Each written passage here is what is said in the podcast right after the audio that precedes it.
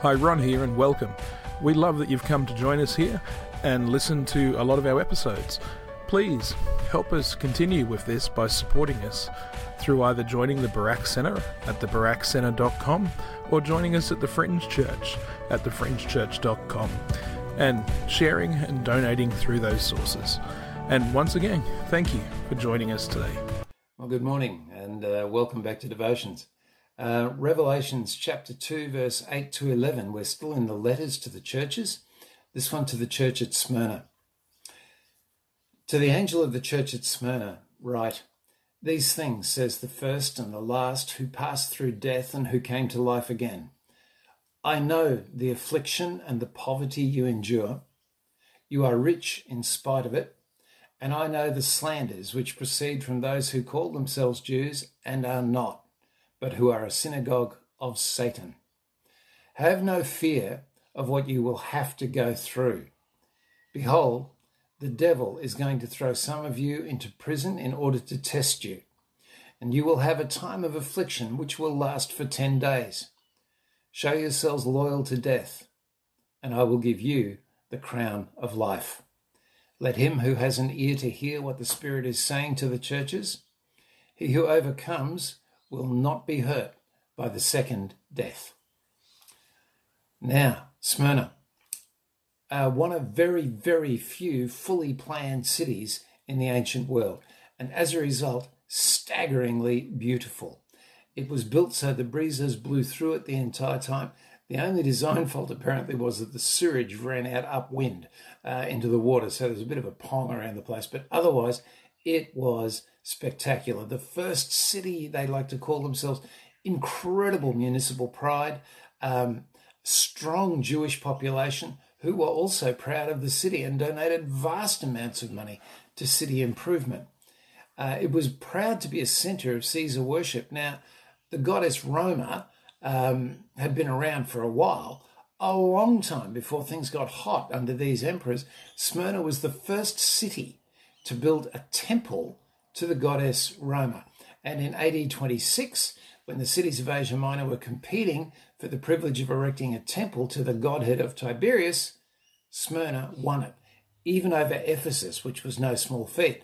This was a thing of great pride to them. We're a center of Caesar worship. We're, you know, we're into this. So Caesar, of course, uh, smiled on the city, and a powerful coalition broke out against those who Caesar and others did not like. Now, the Jews were an acknowledged religion by this time and had uh, advanced their interests to the point they had some protection. The Christians refused to acknowledge Caesar is Lord in Roman worship. And this stubborn, low class group, chapter 2, verse 9, poverty marks them, um, was a difficult group and a threat to the mainstream.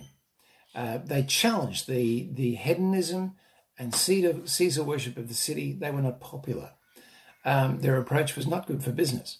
So, yeah, powerful coalition formed to destroy them. Now, the Jews were among the leaders of the persecution in this place. One of the names that they used for their synagogues was the Assembly of the Lord. John says, No, this has become the Assembly of Satan. Pretty strong, very, very strong. You want to talk about a rift between the synagogue and the church? It's complete here now. Our guys are looking at their guys and saying, You too are full of demons. It's just horrid. Now, the charges that were brought against the Christians in Smyrna and in other places, there were six biggies. Um, unless you eat the flesh and drink the blood of the Son of Man, these guys are cannibals. The love feast. These guys conduct orgies. Families were often split by allegiance to Jesus. These people tamper with family relationships. These people claim to worship God, but there are no images of a God. There's no sign or form of any sort of religion that we can understand. Not only do they refuse to worship Caesar, they're generally atheists. They actually have no God. They just don't fit in here. They were politically disloyal. They refused to say Caesar is Lord and sprinkle the incense. And they were accused, possibly most frightening of all to everyone, of being incendiaries. They foretold the end of the world in flames. And just read your New Testament. We did. So those were the charges that were brought against us. Now, there are times when the church can't be saved from suffering. In Smyrna, this is one of those times. Nothing could stop imprisonment and trouble. We hear imprisonment, we think, oh, so what? You do six months yet? No. Imprisonment in these days was more likely a holding pen until you were killed. So imprisonment was very big news, and these people are in a great deal of trouble. God gives his encouragement. This demonic assault, even this level of a satanic attack on you, is still ultimately under God's control. This has a time 10 days, it will pass. Don't take that literally. It's just saying, it's just saying, there is a time frame on this. It will pass. But there is nothing that can happen to stop it in its time. You are going to suffer. You're going to have to be strong. You're going to have to endure. You're going to have to be tested, even by death. Now, Deuteronomy 33, you know, the eternal God is your dwelling place, and underneath you are the everlasting arms. The question to Smyrna is do you believe this? Now, there are plenty of present day saints who face their 10 days of the Smyrna church. There is nothing that can happen that is going to stop them being rounded up, tortured, persecuted, hard done by. We live in a time where we are setting new records for the persecution of Christians. There are things happening now that make Smyrna look like small potatoes. The word to the church is Christ is first and last. Smyrna, the first city, why was that name chosen? It was chosen to say, This city attacks you, it claims to be the first. It is not. Christ is first. He was dead, but he is alive, like Smyrna. Uh, the, the, town had degenerated down to a couple of small villages when they came through and rebuilt the thing. The town was dead, but had been alive again. Don't be deceived. Christ is where the action is. And the people of Christ will receive a crown of life. That's a, a right out of culture reference. As pagan worshippers would go up to their temples, often they would wear crowns. John says, Yeah, take the point from them. You too will inherit a crown from your God or for your God, and your God is God. There is a huge difference. This goes beyond death. Now, the other thing is, don't forget that the Epicureans and the Sadducees and all sorts of people did not believe in life after death. So the talk about a second death is also a stunning piece of Christian preaching to say, of course, there's life beyond this life. The early church seemed to believe in an intermediate state, paradise and perhaps Hades, where people would go to wait for final judgment until we were all judged together at the very end of everything. They're talking about a second death. Don't be afraid of this one. Worry about that one. Don't be disappointed by people who wear crowns as they parade around mocking you and, and going up to worship their gods. Your crown goes beyond the grave.